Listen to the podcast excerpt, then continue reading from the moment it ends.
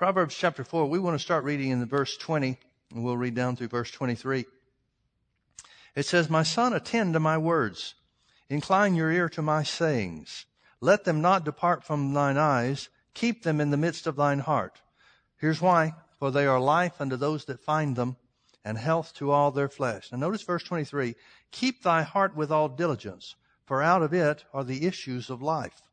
Now there are different ways that the, these verses are translated in, in different translations. Here where it says, uh, my son attended to my words in verse 20, other translations say, pay attention to my words. In other words, give attention to them, or some, some variation of that. Most translations will have it that way, or at least modern translations. Uh, you know, some that, that don't use the, uh, the archaic King James type speech. Give attention, pay attention to my words. In other words, give the word of God first place. Now, how do you do that? That sounds good, and we see the benefits in verse 22. They're life unto those that find them and health to all their flesh. But how do you do that? Well, it tells you how. It defines how you give attention to the word. First thing it says is incline thine ear unto my sayings. Listen to the word of God first and foremost in your life.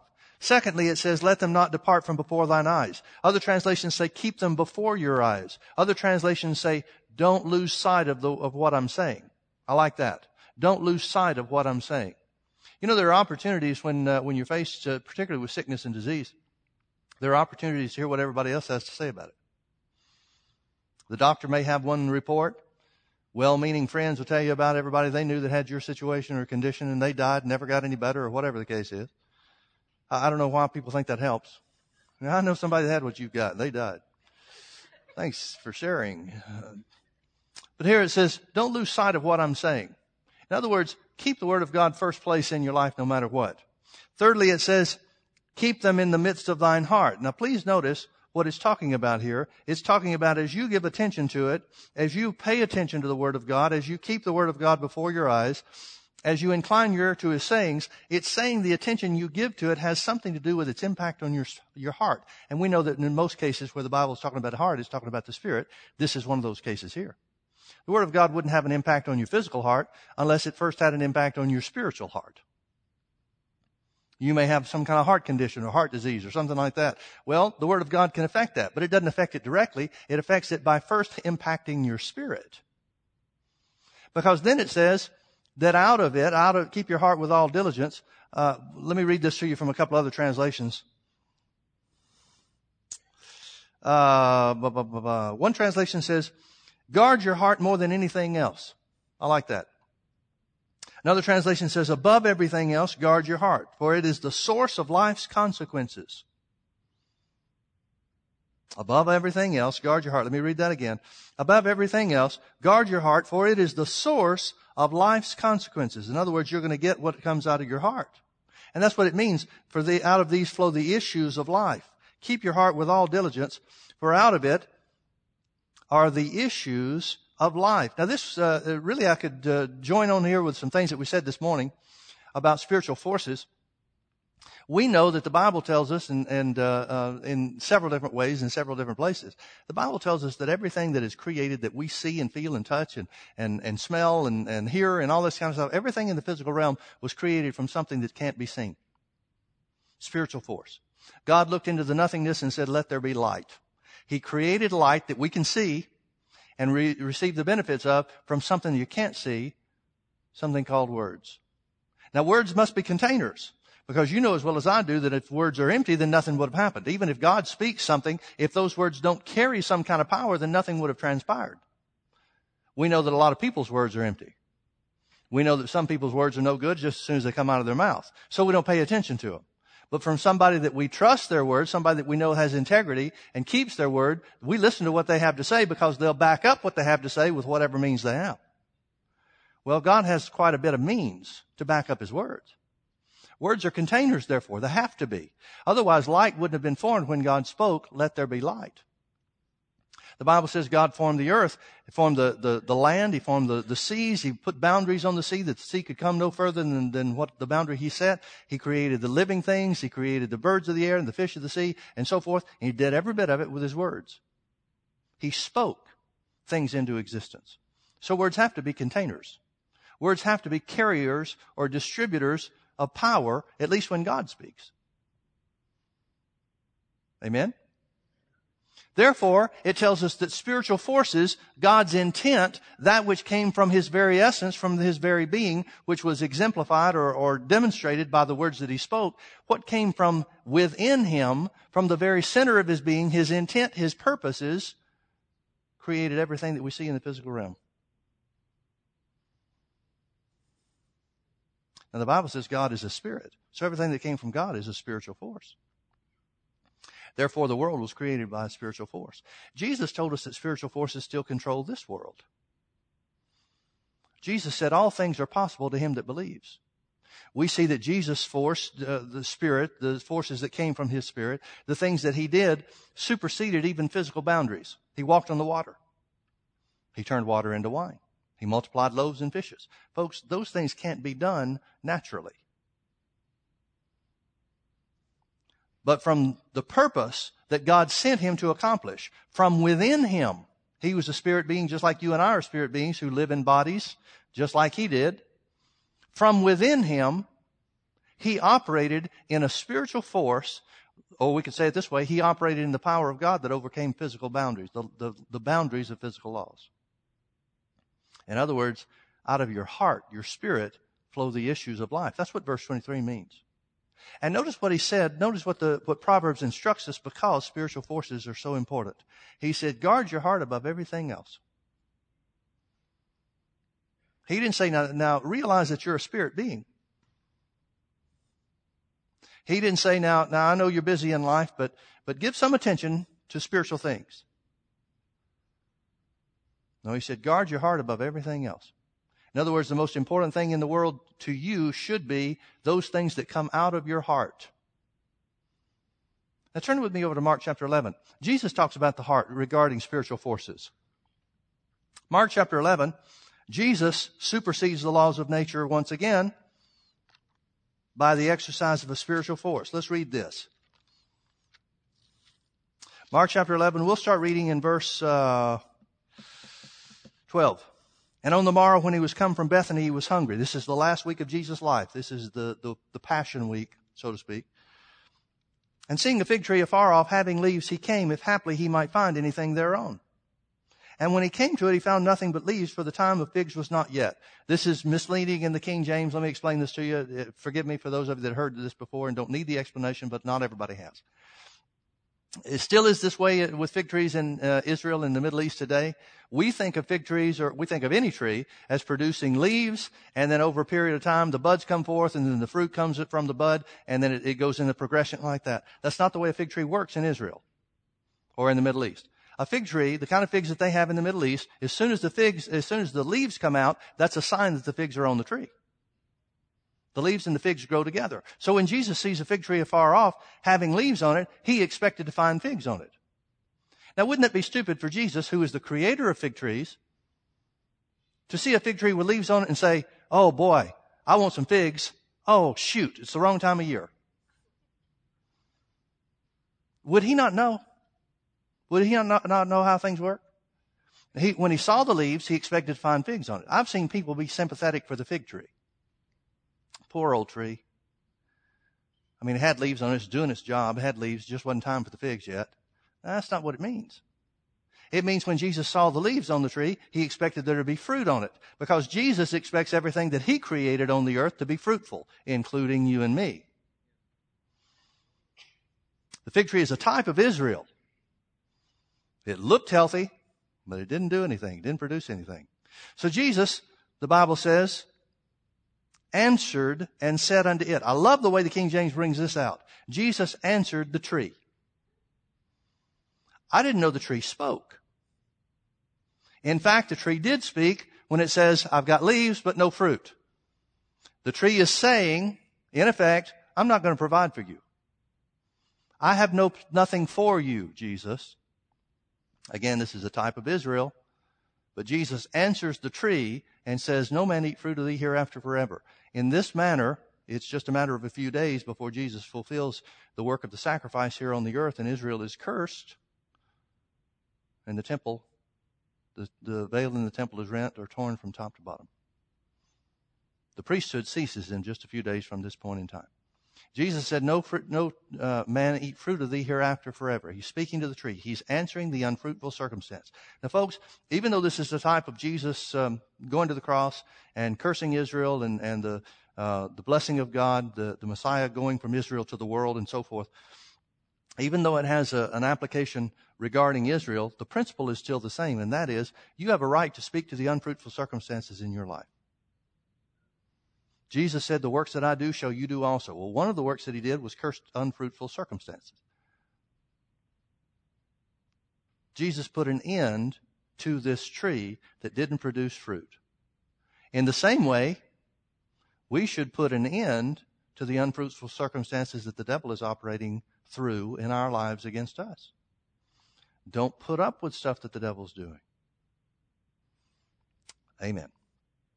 Jesus answered and said unto it, No man eat fruit of thee hereafter forever. Notice Jesus is talking to the tree. He's not talking to God about the tree, which is what a lot of people are doing. A lot of people are praying, Oh Lord, let this be taken from me. Lord, why do you let this happen? Lord, aren't you going to do anything about this problem in my life? What are you going to do about it? Jesus did not hit a knee and say, Oh, Father. Jesus looks at the tree and answers the tree. He speaks to the problem and says, No man eat fruit of thee hereafter forever. And his disciples heard it, so he must have said it loud enough for others to hear. Now we'll skip ahead to verse 20. It says, And in the morning, next morning, in other words, as they passed by, they saw the fig tree dried up from the roots. In other words, the thing Jesus said came to pass overnight. There had to be power behind his words. The words Jesus spoke were like poison to the tree, but not anything like we know of natural poison, because that would have taken a long time for it to work through the tree. Now this tree is dried up from the roots. I don't know how to describe a tree dried up from the roots any other way than to say maybe it looked like it had been struck by lightning. You ever seen a tree that's struck by lightning?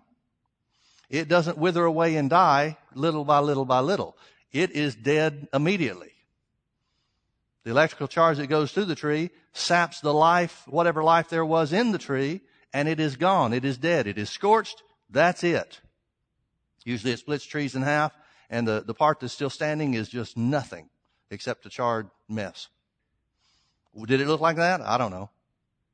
But I like the example or like the, the, the thought that Jesus' words had the same impact as lightning has on a tree from the, from something that we have experience with, or at least, at least something that we've seen before. It affected the tree just as if lightning had struck it. In the morning, as they passed by, they saw the fig tree dried up from the roots. And, the, and Peter, calling to remembrance, said unto him, Master, behold, the fig tree which you cursed is withered away. I'm sure that was big news to Jesus. Peter, it's almost like Jesus, Peter is saying, Hey, Jesus, remember yesterday you talked to that tree. Now that says two things to me. That says one thing. Now, the first thing it says is that Jesus did not spend all night talking about what's going to happen to the tree. He's not confessing over and over, I believe the tree's dead. I believe the tree's dead. I believe the tree's dead. I believe the tree's dead. I believe the tree's dead. In Jesus' name, no, that's me. I believe the tree's dead. See, so many times people think it's the, the number of times they keep saying it that makes the difference. Jesus said it once. It may take you and me more times than that to say something, but you can get to the place where it's so real to you that it just take one, takes once. In my opinion, most of our confession is to get the word established in our heart, and then one time that we say it, it comes to pass. I don't believe it's the saying of something over and over and over again that does it. The saying of something over and over again may solidify it within us, but then once it's there, it coming out of our mouth one time gets the job done. That's just me. Peter calling to remembrance said, Master, behold, the fig tree which thou cursest is withered away. And Jesus answering said unto them, Yes, this is proof that I'm the Son of God. I'm sorry, I keep making the same jokes about this over and over again, but it, I'm trying to make the point, and so, sooner or later, for some people, it'll sink in. Jesus is not saying he did this because he's special. He's not saying he did this because he has some special power that nobody else has. He's not saying this because he is the Son of God or has some special relationship with God that you and I can't have. Jesus said, have faith in God. In other words, faith is the way I did this. Now the implied subject of the sentence, the understood subject of the sentence is you. He didn't say, yeah, I have faith in God. He says it in a way that they can understand that they can do the same thing. And the reason we know this is because Jesus explains how it works. Jesus answering said unto them, have faith in God. For verily I say unto you that whosoever, that means somebody other than him, whosoever shall say unto this mountain, be thou removed and be thou cast into the sea, notice this phrase, and shall not doubt in his heart. Now remember what we just read over in uh, Proverbs 4:23. Keep thy heart with all diligence, for out of it are the issues of life. Out of your heart flow the issues of life. Guard your heart more than anything else, for it is the source of life's consequences, the complete Jewish Bible says. In other words, spiritual forces come from your heart that will change things either for the positive or the negative, and that's why you have to guard your heart. You got to make sure that only things that you desire uh, are the things that come out of your heart produce positive consequences for your life. Have faith in God. For verily I say unto you that whosoever shall say unto this mountain, notice it's talking about what you say, whosoever shall say unto this mountain, be thou removed and be thou cast into the sea, and shall not doubt in his heart. Now, without going into a lot of detail about what doubting in your heart is, it, it does not say not doubt in your mind. Doubt of the mind is different than doubt of the heart. Doubt of the mind is something the enemy will bring to you to try to influence the, acti- the actions and the activities of your heart. He tries to influence the issues of your heart with doubt in your mind.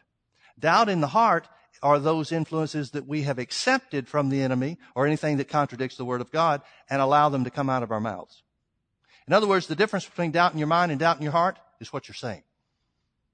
You can have doubt in your mind. You can be saying, my God supplies all of my needs according to his riches and glory and have a mind full of doubt and it still works. But as soon as you say, my God shall supply all of my needs according to his riches and glory, boy, I sure hope this works. That's doubt of the heart. Doubt of the heart. Any issues of the heart, whether it's positive, the positive force of faith, or the negative force of doubt.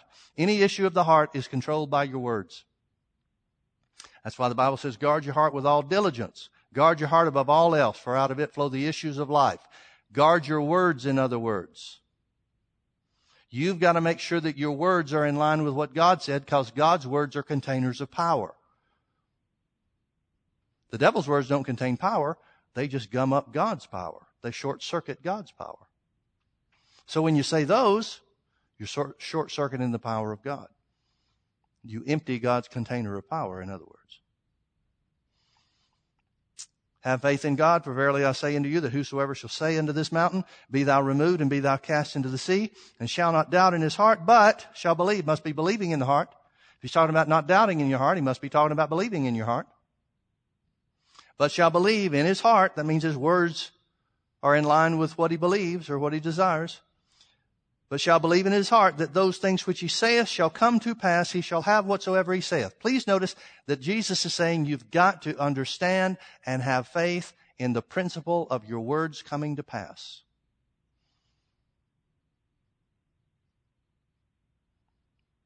What are we supposed to believe in our heart? That those things which we saith will come to pass. Now, how can we believe that, Pastor Mike? Because Jesus said that's the way it works. Yeah, but I don't have any physical evidence to prove that. That's why it takes faith of the heart. Faith of the heart is faith in the unseen, not faith in the seen. The devil operates through doubt in the mind based on things that you see or hear or feel or so forth. Faith of the heart comes from a source other than what you can see and hear and feel and so forth. Well, where does the source of that knowledge, what is the source of that knowledge that we're supposed to operate in faith by? The Word of God. And God said, this is the principle of faith. If you believe in your heart and say with your mouth, it will come to pass. That's what you have to believe. I'm convinced that it doesn't work for some people because they're just trying to say words. They don't have any faith that what they say will really come to pass. They're saying it to see if it will come to pass. And after a period of time, they'll give up and they'll say, well, that confession stuff doesn't work. Well, it doesn't work if you don't believe that your words will come to pass. So it's not just saying something. It's not just the words themselves that carry power. There's got to be a spiritual force behind those words that activate the power of God to change things. And remember, Jesus said about this thing called faith that he just defined, he said, all things are possible to him that believeth. Believe what? Well, here's one thing he said to believe. Whosoever shall say unto the mountain, and shall not doubt in his heart, but shall believe that those things which he saith shall come to pass. Then he'll have whatever he says. And the person that does that, all things are possible to him. Now, what does all things are possible mean? Does it mean, well, most things are possible? Well, things that are within the will of God are possible. Well, how are you supposed to ascertain the will of God if not through the Word of God? God's Word is His will. And Bible faith is based on His Word. Romans 10 17 says, So then faith comes by hearing, and hearing by the Word of God. How are you going to know the will of God other than seeing what the Word says belongs to us? Healing would be one of those. Bible says Jesus took our infirmities and bore our sicknesses, and with his stripes we're healed. So there's no question about the will of God on that. I know there's a question in a lot of people's minds, but there's no question as far as God's concerned. He's settled the issue. And you have the opportunity to believe it. It's not a requirement. You can die sick if you want to. Put it like that, and people shy back from that, don't they?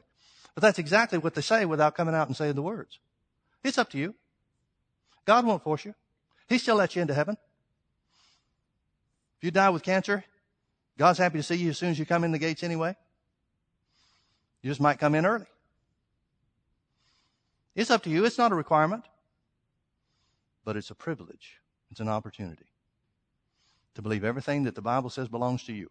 And the Bible says whatever you believe is what you're going to have if you don't doubt in your heart. In other words, if you guard your words or guard your heart and guard those issues of life, if you guard your words and make sure that the only thing that you say is in line with what God says. You know, that's one of the hardest things in the world. I mean, really, it's not, but people, the way people operate in it, it must be hard to, to most people. And I know there's a real struggle. I know that when I first got started in these things over, uh, well, 36 years ago now. I know when I first got started in things, it was the hardest thing in the world for me not to talk about my problem. I was so used to it. I was so accustomed to telling everybody that would listen what my problems were. How you doing? Oh man, you, you got a minute? Let me tell you. And none of it was ever good. Now I was saved. I was spirit filled. But boy, I had a problem and, and it, somehow or another it was ingrained in me that if I could share that problem, it'd make it better. And it never did. Never helped to tell anybody anything. Only thing it did is making them avoid me the next time they saw me. But it never helps. But why do people think that it's going to help some way or another? You know what I've learned? I learned this many years later. I, I actually learned it from Brother Hagin. Brother Hagin said, don't ever share anything with anybody that can't be a part of the answer. I thought, man, that's good. I wish I'd known that 10 years before. Now he was talking about telling people things that you're believing God for.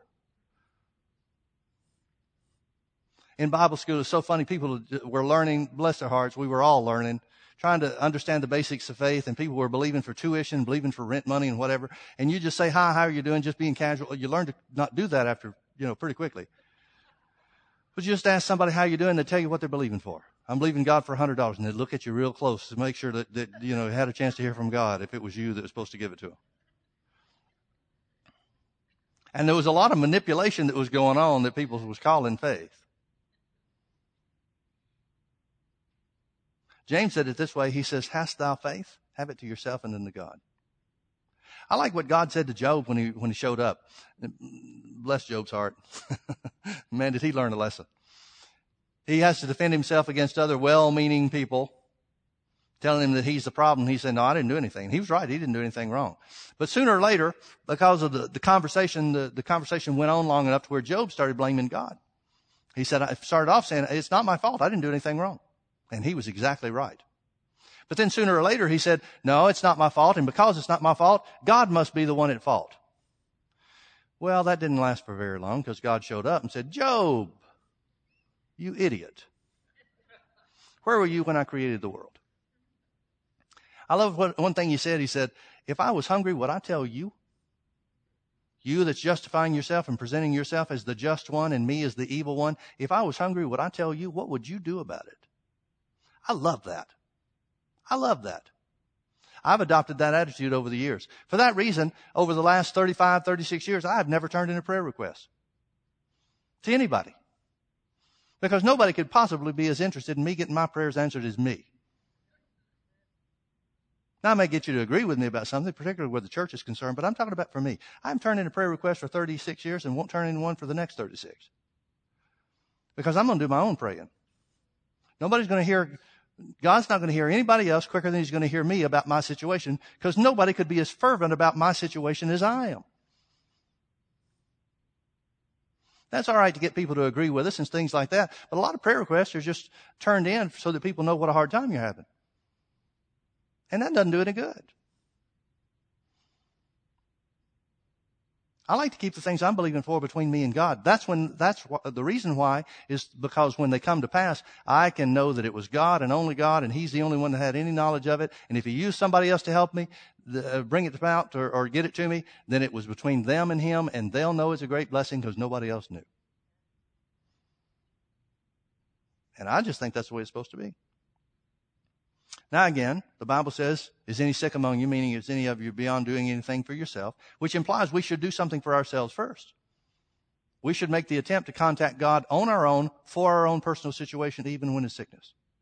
But if you get to the place where you're beyond uh, being able to do it for yourself and uh, obtain your healing for yourself, then call for the elders of the church. Get other people to help you. That's fine. There's nothing wrong with that. But it's not instead of you doing your own part.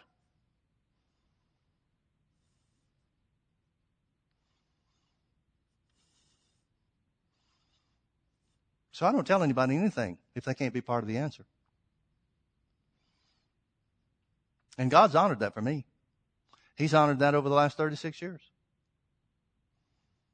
I can't tell you of a personal thing that I've uh, prayed for that I haven't gotten an answer for in 36 years. Now there were some mistakes I made in prayer. There were things where I just prayed something out of my head and not out of my heart. But I'm talking about something that was really serious and something that I prayed according to the word. I have not failed to get an answer from me personally in 36 years. Now you may think, you may look at me and say, well, yeah, what about that thing with your hand? I've got an answer for that. You may not like what you see, but I've got an answer for it and me and God are just fine with this. And don't you interpret that to mean I'm satisfied with the way things are and it'll always be this way. It will not. But I've got my answer. By faith, I've got my answer. So I can tell you what's worked for me for 36 years. Jesus said, Verily I say unto you, whosoever shall say, whosoever shall say, whosoever shall say, whosoever shall say, unto this mountain, be thou removed and be thou cast into the sea, and shall not doubt in his heart. In other words, he's talking about an operation of the heart, the operation of the spirit, shall not doubt in his heart, but shall believe in his heart that those things which he saith shall come to pass, he shall have whatsoever he saith. Do you believe what you say will come to pass? I'll tell you what, when people start believing that, they change the way they talk. And I'm convinced that the reason some people talk the way that they do is they don't have faith in their words. They don't have the import, they don't see the importance of guarding their words. They don't recognize that, that letting their words slip is the, the same as not guarding their spirits. And so they release or let down their defenses, we should say, I guess. They let down their defenses and say whatever they feel, say whatever comes to their mind. But your words are what governs your situation. You may not think your words are governing your situation because your situation isn't changing. But if that's the case, check up on what you're saying. Because the principle of faith is true, whether it works to the positive or the negative, you are having what you are saying. If you don't like what you got, change what you're saying. Now, without question, it takes, it takes a period of time for the Word of God to settle on the inside of you. Let's take that uh, Proverbs 4:23 again. Keep your heart with all diligence, for out of it flow the issues of life. What does the Bible say about the issues of life or the issues of your heart? What does it say? Well, one thing it says is that faith is of the heart. Faith is a spiritual force that we should operate in to change circumstances. Faith is also a spiritual force that we should use to change ourselves. Remember, Jesus talked about having faith when it comes to forgiving others. Peter comes to Jesus in Matthew chapter 8, uh, Matthew chapter 17, I guess it is. Peter comes to Jesus and said, Master, how many times should I forgive my brother if he comes and sins against me? Seven times in a day? Jesus said, no, seven times 70. And Peter, the, well, not just Peter, it says the apostles were astonished and said, Lord, increase our faith. Now there's one thing they got right about this. They understood that you forgave by faith and not by feelings. And that's when Jesus said, if you have faith as a grain of mustard seed, you'd say to the sycamore tree, be uprooted by the sea, by the roots and uh, cast into the sea, and it should obey you. In other words, he's saying forgiveness. You changing yourself where forgiveness is concerned operates in the same principle of faith that you receiving from God concern is concerned. It works the same way. So many times I was talking to somebody just this morning. They came to me and they said, Pastor Mike, I'm having a problem. I'm trying to put away things of the past, but those memories keep coming back. I've forgiven, but those things that, that were done to me, the things that people did wrong, keep coming up. And so what does that mean? Does that mean I haven't forgiven? I said, no, here's how it works. Forgiveness is a choice. Forgiveness is a decision you decide, you choose to make the decision that you forgive. But that doesn't change the fact that the memories are going to come. The way you act on that forgiveness is whenever those memories come, whenever the thoughts of those individuals or what they did to you or whatever the case is come to your mind, that's when you have to act on the forgiveness and start praying for them, praying the blessings of God upon them. Now you do that over a period of time, the devil will quit bringing those memories to you. But generally what happens with folks is they'll say, I forgive, because they know they're supposed to. But then when the memories come, it stirs up feelings, and they start thinking about the feelings, they start dwelling on the feelings, and so the feelings just grow bigger and bigger and bigger. And so the next time the thought comes of what they did to them, it comes stronger than it did the last time, and over a period of time, they've even forgotten the idea of forgiveness. They've just said, well, I've tried my best, and I don't guess it can be done. But what they're doing is they're trying to operate according to feelings instead of the Word of God. Jesus said, pray for those that despitefully use you and persecute you. So if you're going to really act on forgiveness, the forgiveness that you say you've given to somebody, you're going to have to pray blessings upon them instead of think about how wrong they were to do what they did.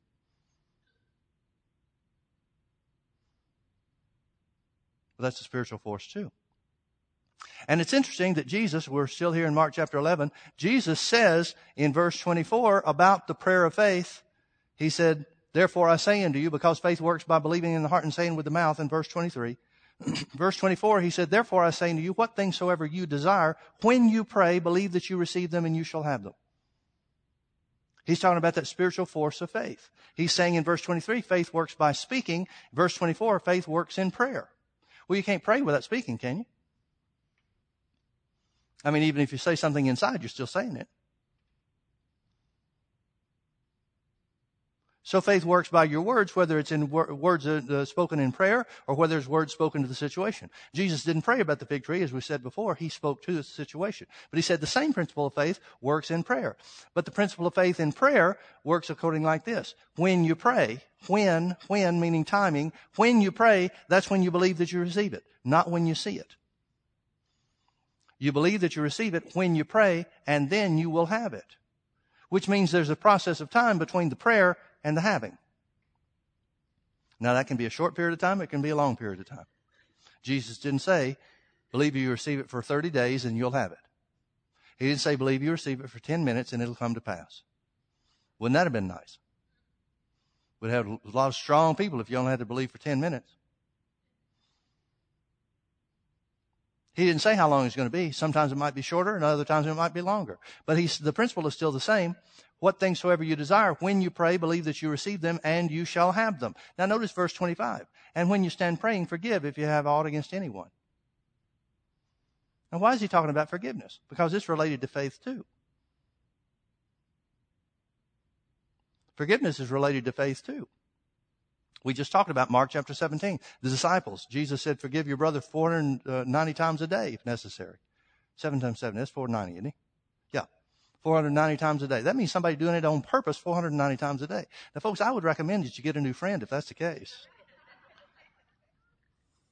I mean, you'd have to work hard to, to offend somebody 490 times in a day, wouldn't you? Is there enough time in a day to do that? I know some people that would be able if there was just enough time. So I think Jesus is using an unreasonable number to say no matter what the number is, no matter what happens, here's the way that it works. You forgive through making a choice, but then after that, when the thoughts come, That's when you pray blessings. Pray for those that despitefully use you and persecute you, that you may be children of your Father in heaven.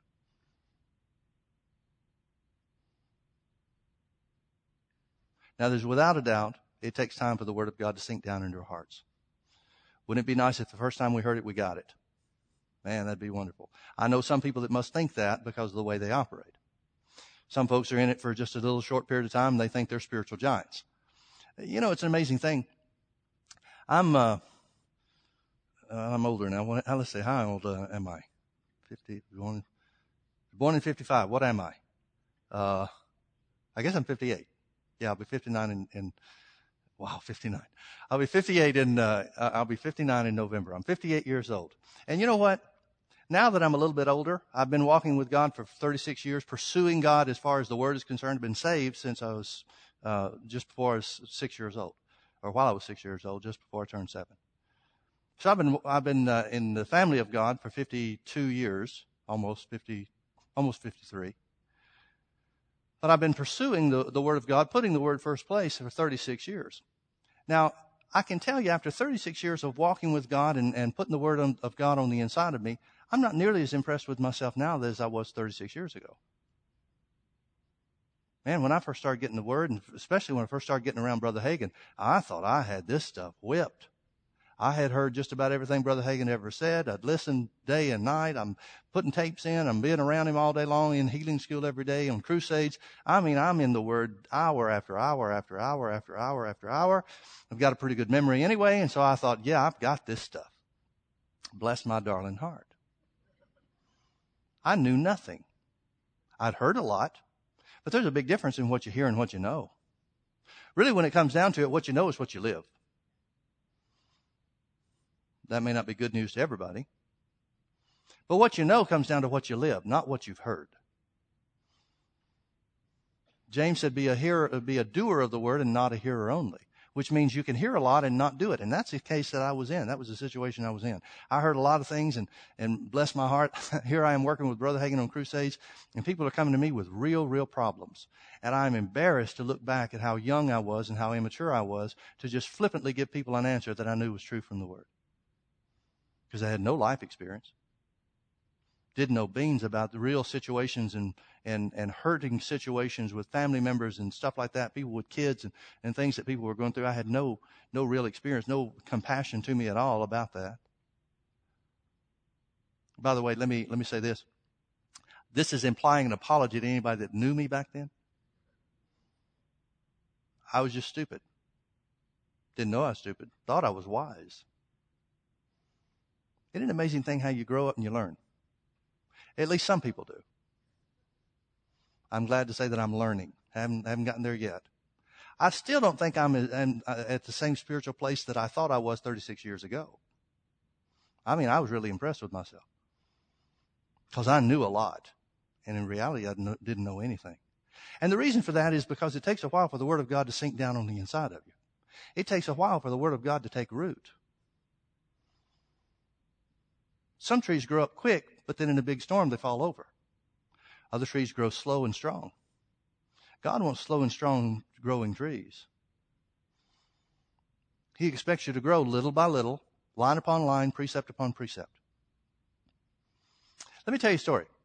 Brother Hagin uh, was, uh, uh, this was back in the 60s, uh, I guess it was.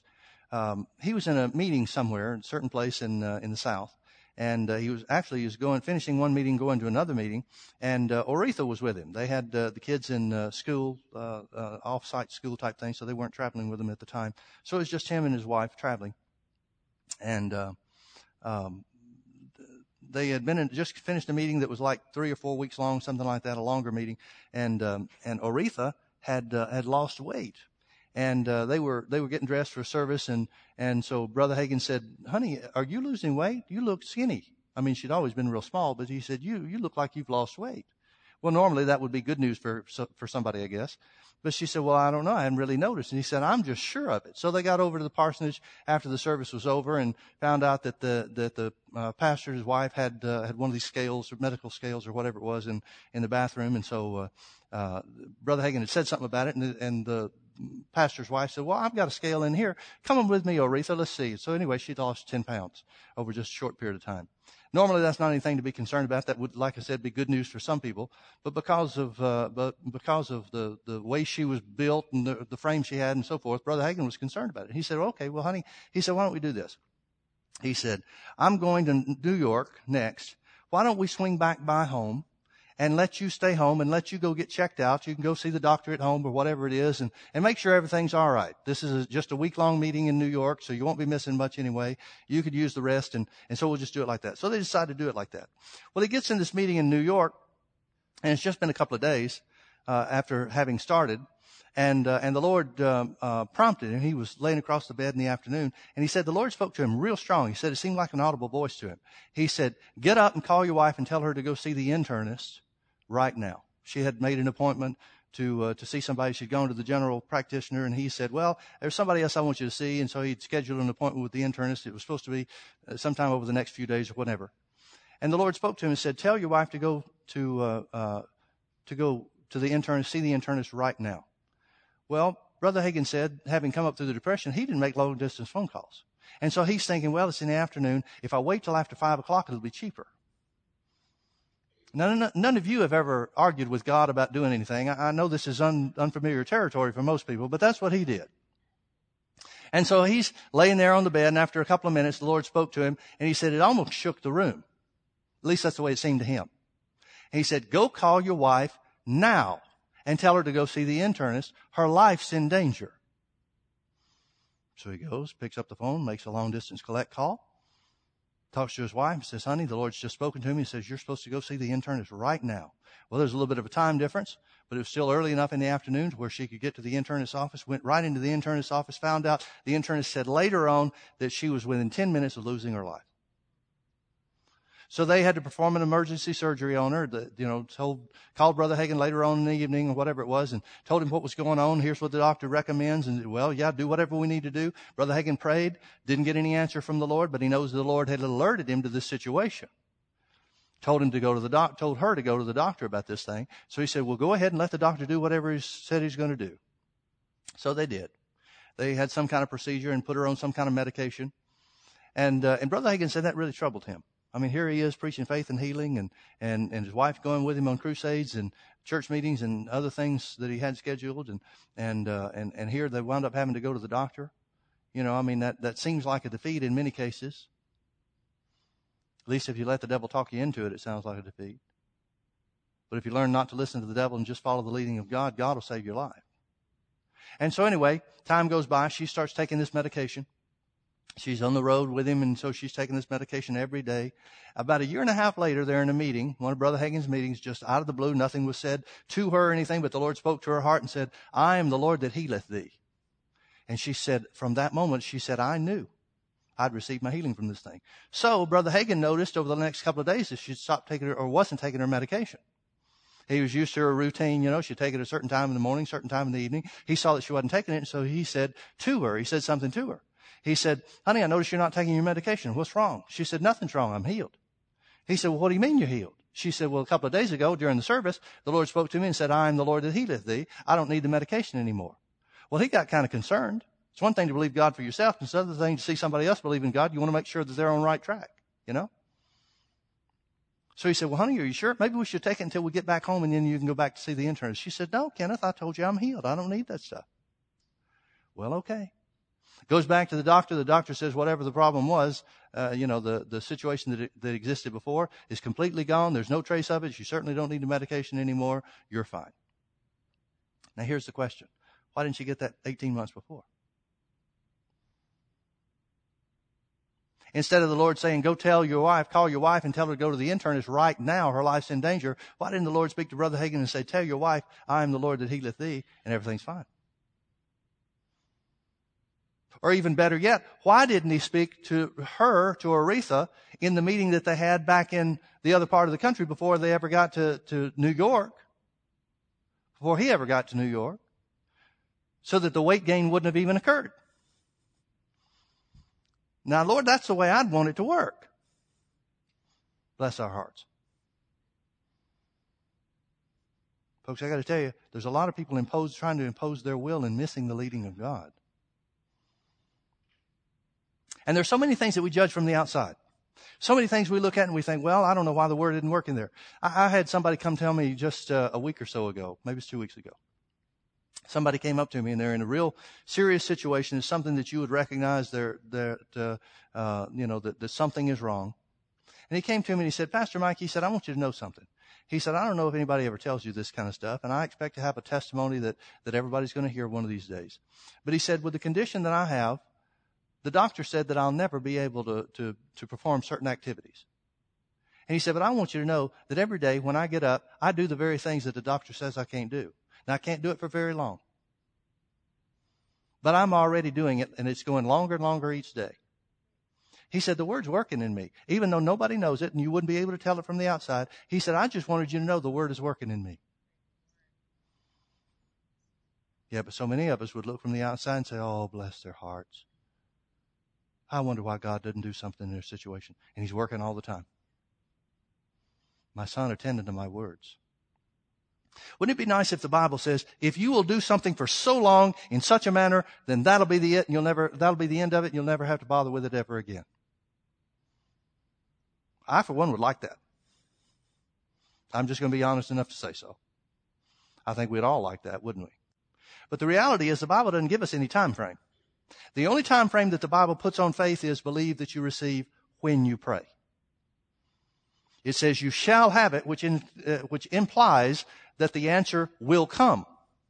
But the only thing that the Bible says about time is to believe that you receive when you pray. The only when in the Bible is when you pray. After that, it's a matter of guarding your heart because the issues of life flow from it.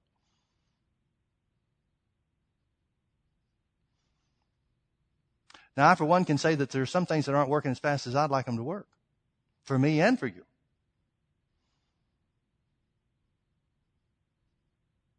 Does that affect anything? Does that make a bit of difference? Not one bit. It's just something the devil tries to use to, to distract you and take you away from the truth. It's something he uses to try, try, to try to bring doubt into your mind, to influence you, to let it come out of your mouth, to change things that are really taking place and working. We're so time oriented. Well, why? We've got eternity to believe God. I don't know about you, but I'm going to believe God when I get to heaven. I'm going to believe God in order to get to heaven. I'm going to believe God now and I'm going to believe God in eternity. So what difference does it make? Believe now, believe then. Who cares? Sometimes it's greater faith to hold fast the profession of your faith over a longer period of time than it is to believe for a shorter period of time.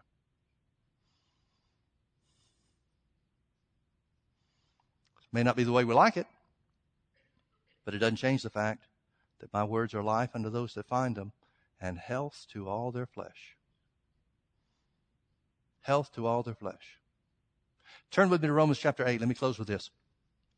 Romans chapter 8.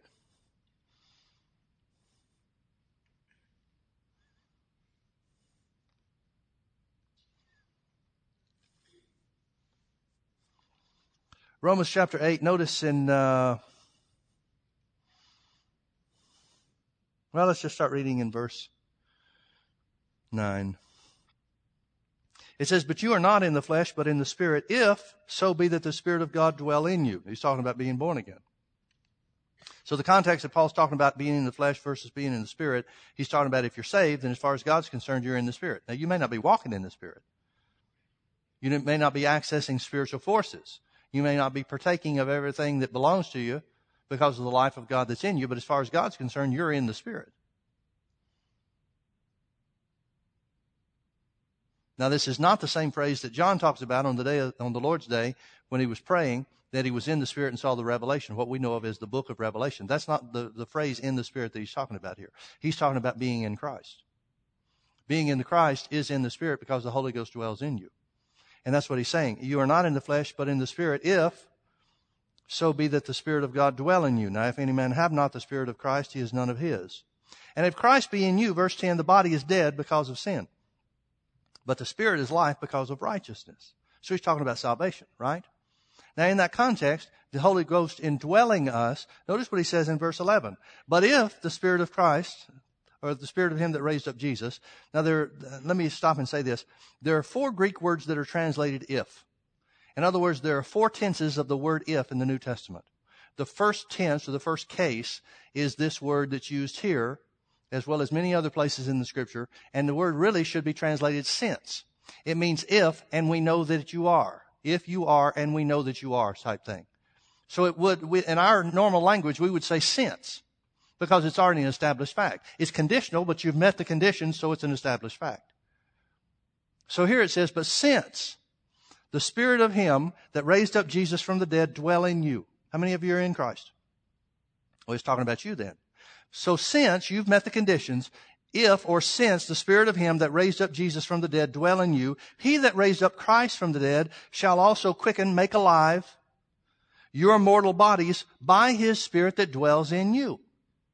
Let me ask you a question. The only condition in this verse is the if, meaning if you're in Christ. If you've met that condition, what can stop this from taking place? See, most times people read scriptures and they have to try to convince themselves or try to convince themselves to, to, uh, to not listen to the, to the work of the enemy. Maybe, let me say it this way. Most scriptures we read, the devil tries to talk you out of thinking that's yours. And so the struggle is against our own mind, our own thinking, the influence of the devil in our thoughts or in our thought life, so that we say, well, yeah, I guess that could belong to me. There's no could to it. He's saying something definitive. He's saying because the Holy Ghost lives in you, He quickens or makes alive your mortal body. Now, what would He make alive your mortal body from if not sickness? What need is there to make alive your mortal body if it's not sick? I mean, we could, we could split hairs and say, well, God will renew your strength and renew your youth. Okay, that's great. I'm all for that. So that would be a part of the quickening power of the Holy Spirit. But can we not agree that the most urgent or the most needful quickening power of the Holy Ghost for those that are sick is to be well? And what could he possibly mean that would exclude that important feature? Since the Spirit of Him that raised Jesus from the dead dwells in you, he that raised Christ from the dead, the Holy Spirit, shall quicken, shall quicken, shall quicken. There is no stronger terminology you can use. Shall quicken or make alive your mortal body by His Spirit that lives in you. Well, that's what I want, Pastor Mike. Well, what are you saying? Guard your heart with all diligence. Guard your heart above everything else, for out of it flow the source of life's consequences. One translation says. I want the Spirit of God to quicken my mortal body. Well, what am I saying then? Am I saying that's what's happening? Or am I just waiting for something to happen and say, oh, let's give glory to God? Well, how do you think it's going to happen if it's not through your words? Jesus said the spiritual force of faith is what takes hold of the things of God. What are you saying? I don't know about you, but I'm saying the Spirit of God's quickening my mortal body day by day by day by day by day. I say it every morning.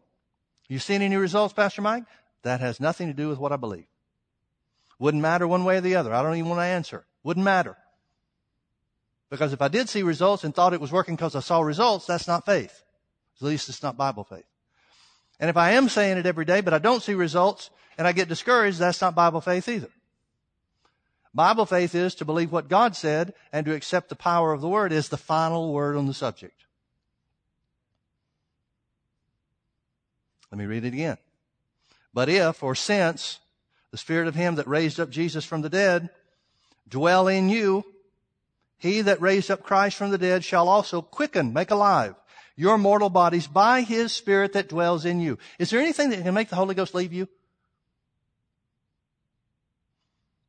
Bible speaks of one exception, one thing, and one thing only in Hebrews chapter 6. And folks, let me tell you, you ain't there yet. If you have any concern about it whatsoever, that's proof positive it's not you. I'm not ever worried about getting there because I want to stay as close to God as I can. I'm not worried about fulfilling the qualifications of the unpardonable sin. But the reality is, if the Holy Ghost ever leaves you, He's gone for good and that's it. You're toast. And because it's such a rare occasion, such a rare thing, an exception to the rule, that's why Paul says by the Holy Ghost, He shall quicken your mortal bodies by His Spirit that dwells in you. In other words, the Spirit of God dwells in you, so it's impossible for Him not to quicken your mortal body, except if you're not guarding your heart. If you're not guarding the issues of your heart. In other words, you can stop His work by letting your spiritual defenses down. But that's the only way. Outside of that, it's the only thing. I, I got to tell you something, folks, and I, I, um, well, I'm just going to tell you the way it is. Over the last several months, I've had an awakening. I think a lot of it is because of some of the stuff I'm praying and have been praying for a long time. But it has um, well, it was the Spirit of God that reminded me how long I've been following and, and putting the things of God first and, and so forth. And it doesn't have to do with how long I've been saved. I got saved as a kid and didn't know anything about the Word. But in 1978, I started finding out about who we are in Christ and began to pursue it. Now, it took me about a year, not quite a year, but almost a year, nine, ten months maybe, to, to really from the time that I heard it to really buy in and, and make it the, the, the sole focus of my life. But for those last, not quite 36 years at this point, I put the Word of God first. And it's, it's a funny thing because I've been reading for 36, uh, 35 years, 35 and a half years. I've been reading the Bible as if there was something I was trying to attain. Like, for example, I'd see Proverbs chapter 4, my son, attend to my words, and I'd think, oh, yeah, I need to do that. Incline your ear into my sayings. I need to listen more. Let them not depart from before your eyes. You know, I got to keep the word of God in sight more than I do. Keep your heart with all diligence. Yeah, yeah, I need to do that more. And over the last several months, I've started reading the Word and realizing I'm doing every bit of that. And as a result, the Word has come alive to me in a way that it hadn't been alive a, since the first time I heard it. It's not a matter of, okay, I'm trying to make this happen. I'm trying to make this happen. And I've been doing this for, for years. Since 1978, I've been doing this.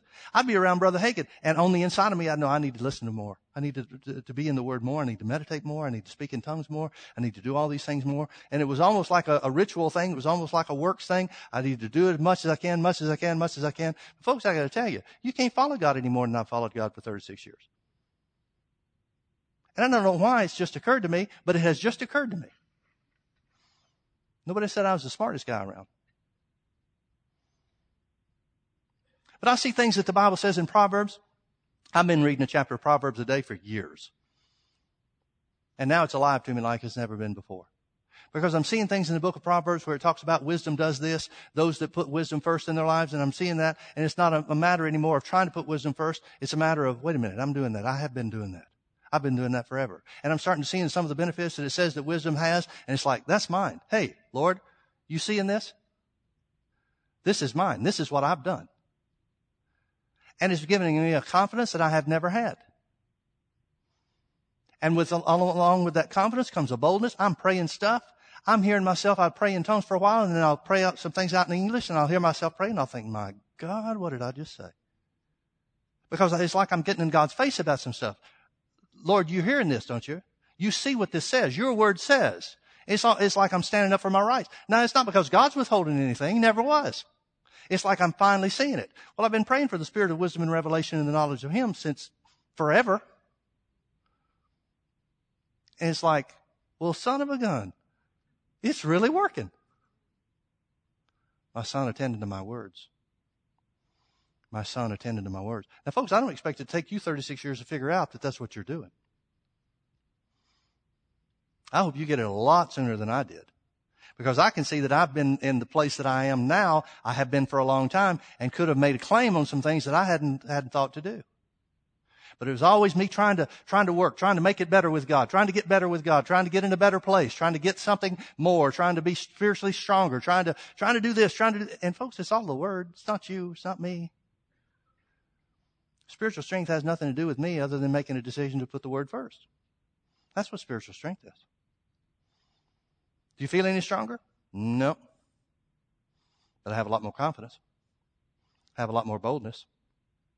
I can see things that are, that I can see things coming to pass now. I mean, uh, well, I don't know how to say this. Um, I can see myself doing things that before just seemed like a dream, but now they're becoming real. Haven't happened yet, but I'm starting to see them on the inside. And I think God always works on the inside before he works on the outside. I think he starts talking to you from the, within before he starts talking about other things. I'm seeing things about the Holy Ghost. I'm seeing about the Holy Ghost being the Spirit of truth, the Spirit of reality that guides you into all reality, all truth. I'm getting things from the Holy Ghost that I've never gotten before. Why? Because the Word is true. I'm not doing anything different. I've just changed my attitude about what belongs to me. Now, why did it take me 36 years?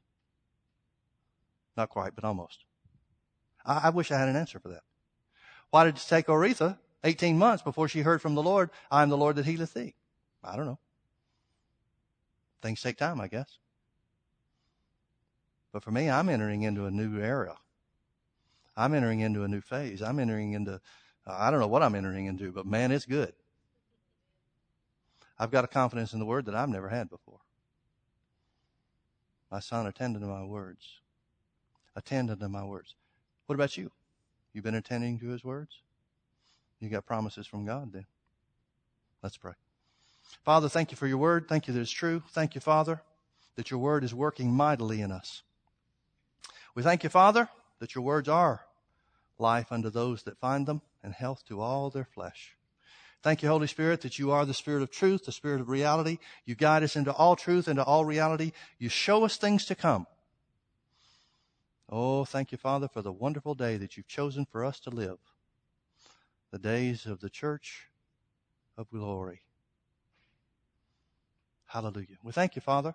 We thank you, Holy Spirit, that you are quickening our mortal body because you live in us, because you dwell in us. You are quickening daily our mortal flesh, driving sickness and disease from us. We thank you, Father, that our days will be like days of heaven on earth because we put your word first. Free from the law of sin and death, governed by the law of life in Christ Jesus. Thank you, Father, that your word is quick and powerful, full of life and power, and sharper than any two edged sword, dividing between soul, the things that we think, and spirit, that which we believe.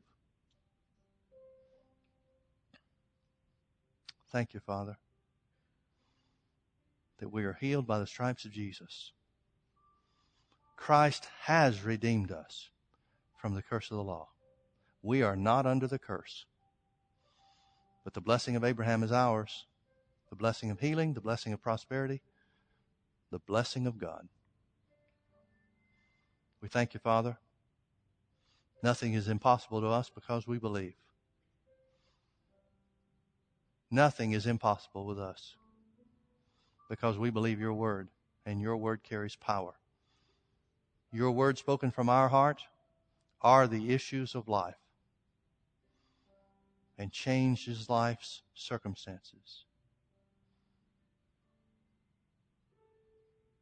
Hallelujah. We bless you, Lord. We thank you for your goodness in Jesus' precious name. If you can agree with that, say amen. Amen. God bless you. Thank you for being with us.